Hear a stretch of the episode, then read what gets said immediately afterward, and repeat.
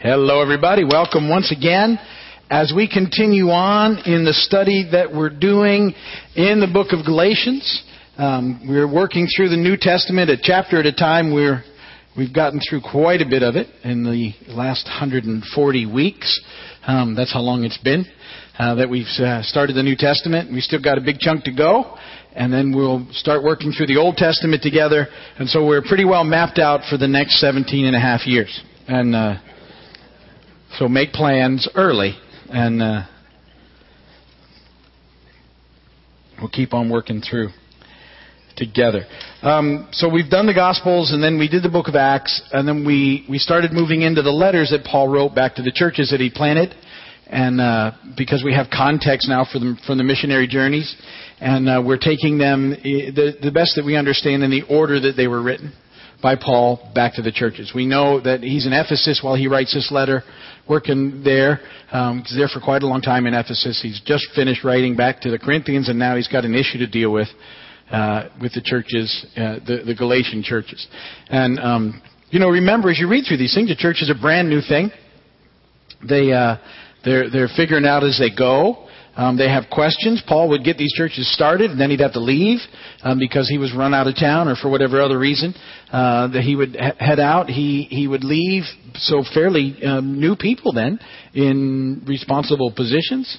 Um, they would have questions. The groups would have questions, and they would track down Paul and send him letters or send someone to him to find out what they should do about different situations. So Paul's responding back. Important to have context when you read through the letters that Paul writes, and all the guys wrote, knowing that they were writing them for a specific reason.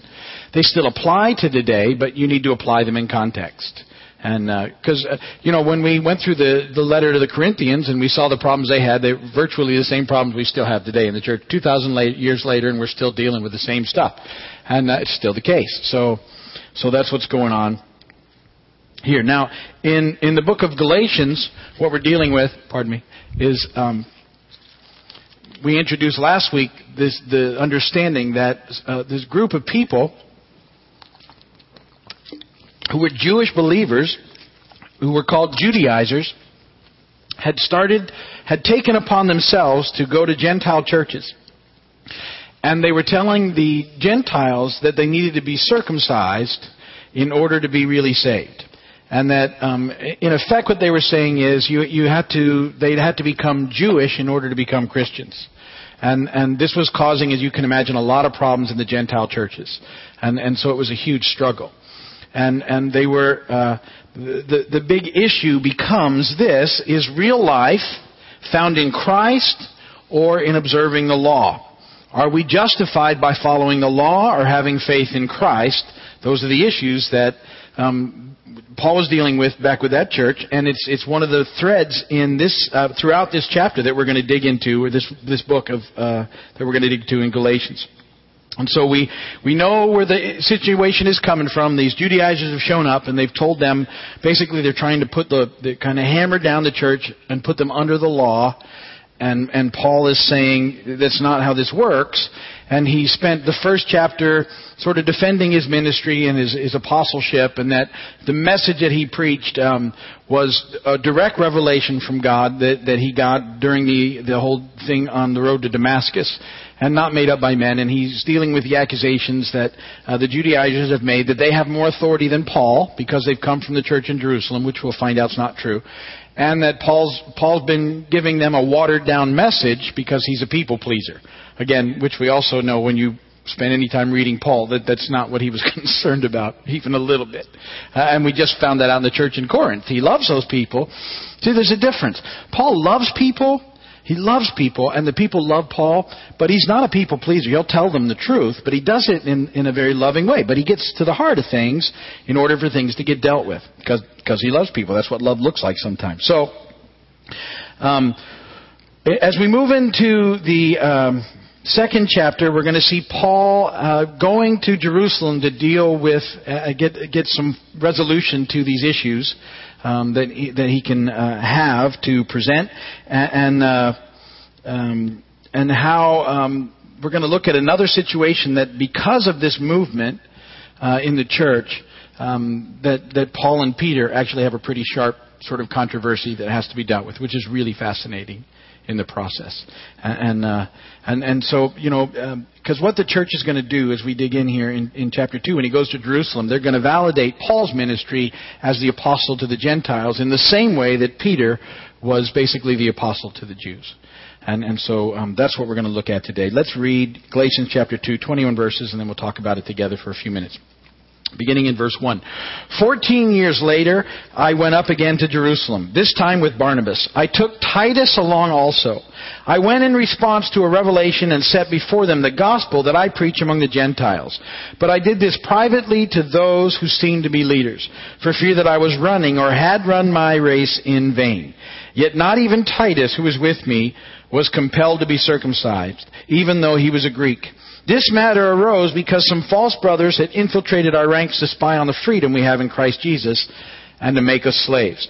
We did not give in to them for a moment so that the truth of the gospel might remain with you. And for those who seem to be important, whatever they were makes no difference to me.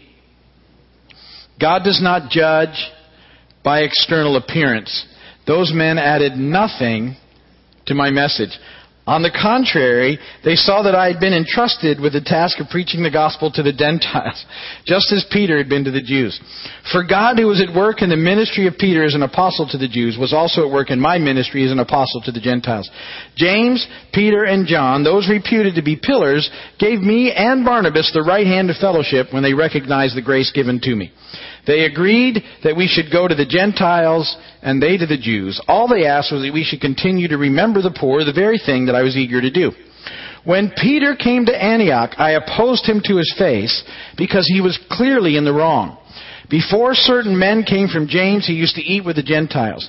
But when they arrived, he began to draw back and separate himself from the Gentiles because he was afraid of those who belonged to the circumcision group. The other Jews joined him in his hypocrisy, so that by their hypocrisy even Barnabas was led astray. When I saw that they were not acting in line with the truth of the gospel, I said to Peter in front of them all, You are a Jew, yet you live like a Gentile and not like a Jew. How is it then that you force Gentiles to follow, follow Jewish customs? We who are Jews by birth and not Gentile sinners know that a man is not justified by observing the law, but by faith in Jesus Christ. So we too have put our faith in Christ Jesus that we may be justified by faith in Christ and not by observing the law, because by observing the law no one will be justified. If, while we seek to be justified in Christ, it becomes evident that we ourselves are sinners, does that mean that Christ promotes sin? Absolutely not. If I rebuild what I destroyed, I prove that I am a lawbreaker. For through the law I died to the law so that I might live for God. I have been crucified with Christ, and I no longer live, but Christ lives in me. The life I live in the body, I live by faith in the Son of God who loved me and gave himself for me. I do not set aside the grace of God, for if righteousness could be gained through the law, Christ died for nothing. And blessed be the word of the Lord. Okay. Now, um, the first ten verses of Galatians chapter 2 have to deal with his trip that Paul's going to take to Jerusalem. This is 14 years after his initial trip, which happened a few years after his conversion, or shortly after his conversion, somewhere in that first three years. We know that um, uh, after he was converted, he spent some time preaching and stuff. He went to Jerusalem. Uh, we remember in the book of Acts, he started preaching there, um, and yet he was having such an impact that it was actually causing things to be so difficult on the church that they kind of asked him to go uh, that it was causing way too much um, pressure. And so he, he left, and then we know for 10 years he was, he was off, kind of not heard from much, studying and everything, and then Barnabas went and found him and brought him to the church in Antioch, and the church there took off, and from there, if you remember in our studies, then they were sent out, commissioned out to go on these missionary journeys. And uh, that's my phone, that's very embarrassing. Because I was busy and I didn't turn the ringer off. So uh, It'll stop in a minute because now just fumbling for it would be even worse. So, uh, so please silence your cell phones.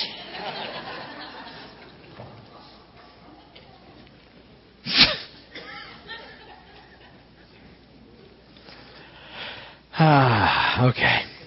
So.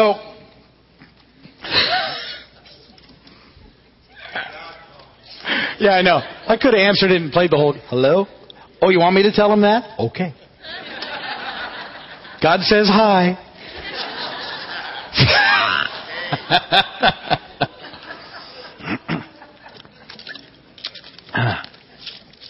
All right. So, 14 years, he goes back to Jerusalem because of this issue, and he, he needs to go and get this thing straightened out. It's causing problems all over the place. And uh, he takes Barnabas, who's traveled with him everywhere. He also takes Titus. Now, this is very interesting because Titus is sort of a living test case because Titus is a Gentile, an uncircumcised Gentile. And why it's so important is, and I think Paul wanted to see the reaction of the church. Are they, are they going to do what they say in this process? Are they going to force him to get circumcised and take on the, the law and the yoke? Or are they just going to accept him where he's at? And sure enough, the church accepts him where he's at. He's not compelled to be circumcised. So it's a pretty significant deal uh, in what happens in this encounter. And, and that's why he's mentioned there, Titus. I really think Paul's saying, let's go. we're going to find out if they mean what they say. And um, sure enough, the church, um, they, they affirm Paul's message, which is the same message that they all preach. They affirm his calling to the Gentiles, and all they basically end up saying is, look, just remember the poor. That's all we, we, we want to make sure happens here. And he said, you know, I'm, i was eager to do that all along, and Paul's demonstrated that. He's always taken up offerings, and in fact, is, is taking an offering up to help the poor in Jerusalem. So, um, what he gets from that encounter now is that he has the, um, the absolute backing of the church in Jerusalem against these people who claim to be from Jerusalem and really weren't. All right? And he's saying, no, the church has said, this is what we need to do. You don't need to take that on, and we're not going to take it on. Now, the whole letter, though, is, is based on dealing with this, and we're going to see that in the next chapters in, in this whole issue. And um, the rest of chapter 2 has to do with a major principle that we're going to basically spend the time talking about today. And then, then we'll talk about the actual events. But the issue has to do with real life and the law. Um, ultimately, it has to do with shifting our focus from life to the law, which has been, unfortunately, the, the habit of the established religious community. Um, whatever it happens to be, over time, it tends to move away from life that they found and grace and all the neat things in God to establishing a bunch of rules and regulations. And, and so the, the critical issue that Paul needs to address again is that, that legalism is trying to come in and destroy the church. It's trying to steal away grace. It's trying to put everything back under law, which is, which is what we need to see in the process. When Jesus came, he did not come to point everybody back to intensifying their efforts to follow the law. That wasn't what his mission was. Uh, he came to offer an invitation to life, real life, full life, in relationship with God. That was the mission of Jesus. He spent a, a big chunk of his time dealing with the established re- religious community, the Pharisees, trying to undo all the mess that they'd made.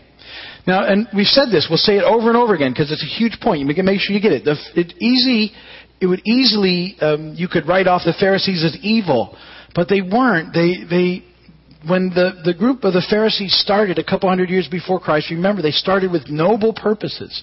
The noble purpose was to protect Judaism from from the Greek influence, from being Hellenized, and so they got together to protect the, their their heritage, their their their birthright, who they were here to represent. And yet, over time, the way they did that was by adding rules, which is generally what starts to happen. And so now there's a, they started adding a rule for this and a rule for that and a rule for this. And before you know it, by the time of Jesus, there was 700 some rules just about the Sabbath. Um, you, you, the, and it got ridiculous about what could happen if you could you couldn't you couldn't take an egg that was laid on the Sabbath unless it was laid a certain way. Um, there was actually a, a rule about a woman plucking a chin hair. Um, why they had to come up with that, I don't know. But not on the Sabbath, ladies. So, you, but I, I only say that because you need to see how ridiculous it gets. And you think, well, that's ridiculous. And yet, the established religious community comes up with just such ridiculous things all the time. And it becomes, okay, so here's now the rules. Here's the, this is it, this is it, and, and we lose grace when we do it. Can't have grace. And the, what ultimately happens is in, in that um, setup. I was having this discussion with somebody the other day. See, there's the the way that this happens is is how you look at it. There's there's sort of a bounded set and, and uh, uh, of looking at things, and then a then a centered set of, of people. A bounded set of people. What happens is, and there's no life there, is that they they come up with a bunch of rules and regulations, and they determine who's in and who's out by how they follow the regulations if they follow them or not. And you know, most people aren't following the rules anyway. How well they pretend they're following them or not, or how often they get caught following them. That's the deal. All right, and that determines who's in and who's out. All right, in a in a centered set, what happens is what's at the center makes all the difference. Now, in the church, what's at the center is Jesus.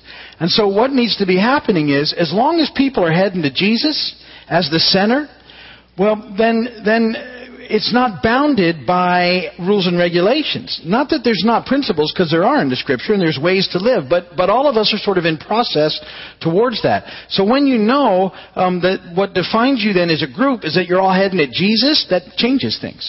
And that was the whole issue in Corinthians. He was saying, let's not, let's not be all, you know, judgmental, but let's allow the Holy Spirit to um, move upon us and to help us figure out what we're supposed to be doing and what we're not supposed to be doing, rather than then causing division, because that's what they did. They kept getting their bounded set. Well, if you don't do this, then you can't be part of our group. If you follow so and so, you know, if you follow Paul, then we don't want you because we follow Apollos, and then you know some of them follow this and some of them follow that, and they're they're making their own bounded sets, and Jesus isn't at the center of any of them. But in a, in a, in, when Jesus is the center, then what happens is you're moving by the Spirit to Jesus, and you're, you don't define it by rules and regulations. You define it by the, the Holy Spirit and, and people listen to the Spirit and the grace of God. And, and then the thing that holds all that together is love. Remember, that was Paul's big thing with the Corinthian church. Look, love each other. Gotta love each other better. You're not loving each other well. Love one another. And then in the, in the context and in the movement of love, then the Holy Spirit can move and transform us and change us, which He's doing. And I think it's important. I mean, how many of you can look back and see that over a period of time in your walk with Jesus, you're looking at some things differently now than you did when you first started? Um, there's just some things that are different, right? You, you don't, everything's not exactly the same. You've grown and you've had some new ideas, you've seen some things, you've experienced life, you've, and you, you know, hopefully you've gotten some grace poured on you and you've, you've, you're, you're, and so, so we need to allow the Spirit of God to move. Now, um, See, the thing is that, that righteousness, which is what we're shooting at, which is about right living, can never come through the law. It can't. That's why rules and regulations don't work. Only a new life in Christ can bring justification from God that results in restored relationship with God and the infilling of the Holy Spirit, who then has the power to transform us and help us to love and live in a way that honors God and blesses the world around us. See, not only is it is what we need to grow and to move together, it's what allows us to have impact in the world. If we become that bounded set that says this is in and this is out, then and it's not about Jesus being at the center, that everybody has to get pointed at Jesus, then what we do is we lose our impact on the world around us because we just become this judgmental group that doesn't know grace. And nobody wants to hang with it. Nobody. So we have to look at that. And as we look in and talk about the, the big event, um, uh, the, the, chapter, the two verses that I want you to think about this week, as, as we move into chapters 3, 4, and 5, that really dig into this whole concept, are this. Paul says, I have been crucified with Christ, and I no longer live, but Christ lives in me. The life I live in the body, I live by faith in the Son of God, who loved me and gave himself for me. I do not set aside the grace of God. For if righteousness could be gained through the law, Christ died for nothing. So you've got to hang on to that. If, if there was a way that the law, if the law could have worked, then Jesus didn't need to go to the cross and it would have been absolutely for nothing. The Son of God, very God, did not need to go for the cross and exchange his life for our sin if we could have ever found a way to regulate salvation. And you can't. So Paul said, I'm, I'm not going to set aside the grace of God. See what you guys are trying to do? I am not going to do it. Because, if you remember, and Paul's a great one to speak into this because you, you'll hear from Paul over time that if anybody had a reason to boast about being legalistic and, and zealous, Paul had the resume. He had the best teachers and the best upbringing, and the, he was after the church, and he was doing everything by the book. and, and yet he, he wasn't finding God in the process. So, you have to hold on to the context of those things as we look at this. Now, the big event that happens in chapter 2 in those verses is that Paul has to confront Peter. Based on everything I just told you, Paul has to confront Peter. And the big question would be why he has to do that. Here's what happens. Apparently, Paul, or Peter, comes for a visit to the church in Antioch. The church in Antioch um, was was primarily Gentile, had a core of Jewish believers, but was primarily a Gentile church, one of the very first ones that happened. And Peter um, comes to Antioch, and he's Peter. I mean, people know Peter. I mean, this is still early times. He's one of the he's one of the big twelve, and uh, so he's and he's probably the biggest of the big twelve. Uh, uh, in, in time, and he shows up in Antioch, which is very cool. I mean, think about. So you ever try to think about that stuff? If you lived back then, how cool it would have been to have Peter walk in to the fellowship. Who's that guy? It's Peter. So he comes to the church in Antioch, and at first, uh, he, he, apparently fully participates in the life of the church. And, and, this church is a picture of the mixture of Jew and Gentile believers, and Peter's in. Now remember, Peter has working in him already the vision that God gave him about not to call anything impure that God has made clean in the sheet. Remember back in Acts 10? And he's seen in the household of Cornelius the Holy Spirit come and fill the Gentile believers. So Peter's in a pretty good spot as far as hanging out with Gentiles in the church. He's, he's been made aware firsthand by revelation of God that this is supposed to happen. And so when he first gets there, he's happy to fellowship and break bread with the believers in the church in Antioch. now here's the thing. Um, they ate together. People always here wonder why we eat all the time. I'm telling you, it's one of the most significant things in Scripture. When you eat together, it's a picture of fellowship and unity in the body of Christ that, that is uh, uh, almost, uh, there's hardly anything else to compare um, with the power of the picture. And if you remember, the, the, the Jews would, would barely tolerate Gentiles anything, but one thing they absolutely would never do with a Gentile was eat with one. Ever. Ever, ever, ever. Never. And yet in the church, things were changing. In the church in Antioch, they had great fellowship and they ate together. And when Peter first gets there, he's hanging out and he's eating with them. And again, this, this eating together is a picture of the unity of the church. That Jew and Gentile are all the same in Christ, uh, in, in, and, and that there's, there's no separate camps going on in the church. Everything's going well until the, until the Judaizers show up in the church body. And when they show up, what happens is that Peter draws away from the Gentiles because of their influence and their probable shock that he's eating with Gentiles and their comments.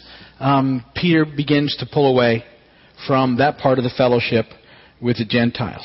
And, and in effect, he stops eating with them. That's the big deal. He stops eating with the Gentiles. Um, when he does that, because he's Peter now, he's the Apostle Peter, he is in effect saying that there's two bodies of Christ, one that's Jewish and one that's Gentile. And this has a significant impact on the church because what it implies is that the Gentile believers are somehow second class citizens in the kingdom of God. And it's not true.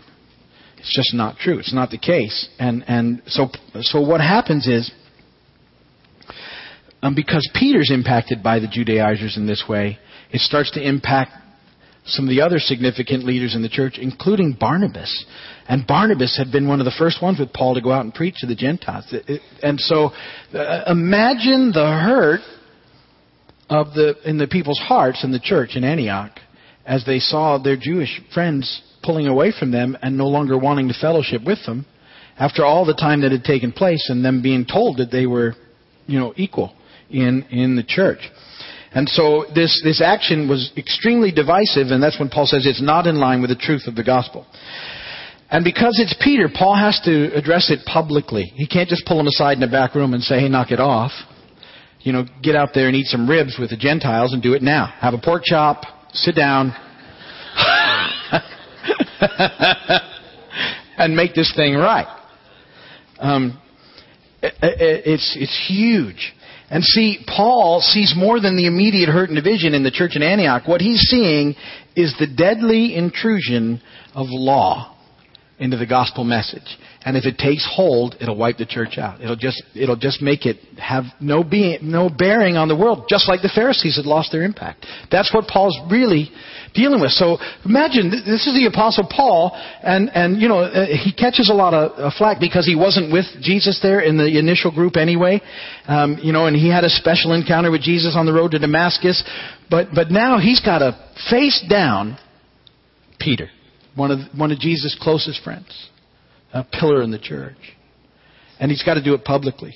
And he addresses him publicly. In verses 14 through 21 is, is the address. He talks to Peter the whole time. It's in quotation marks. He doesn't change. Some people think, oh, he just got verse 14 and let him have it there in 15. And then the rest is just an address. But he, he just faces off to Peter and he goes, this is the deal. And uh, he says, you know, we, the, the gospel message is about grace and, and Paul's main point throughout those verses is that a man is not justified by observing the law, but by faith in Christ. And those who have put their faith in Christ cannot mix the gospel and the law. Um, because if the law could have done it, this is what he's saying in front of everybody, then we wouldn't need Jesus, and that would mean the cross was for nothing. And that's the big encounter that happens there in that chapter. And, and in Galatians 3 and 4, you're, you're going to keep seeing now Paul's going to have to uh, present the case um, as to why the law doesn't work, never did work, and don't be made a slave again to the law. So that's what's coming up. But now you know what happened, and, uh, and you'll be able to understand, hopefully, those chapters more clearly as we bring, uh, bring them up in the next few weeks. That's going to be it for today. If you're watching by video or on television, thank you for watching, and uh, we're very glad you spent the time with us. We're going to pray here as a group, but if you need anything, you can call us, write us, email us. We'll do whatever we can to uh, help you through that process.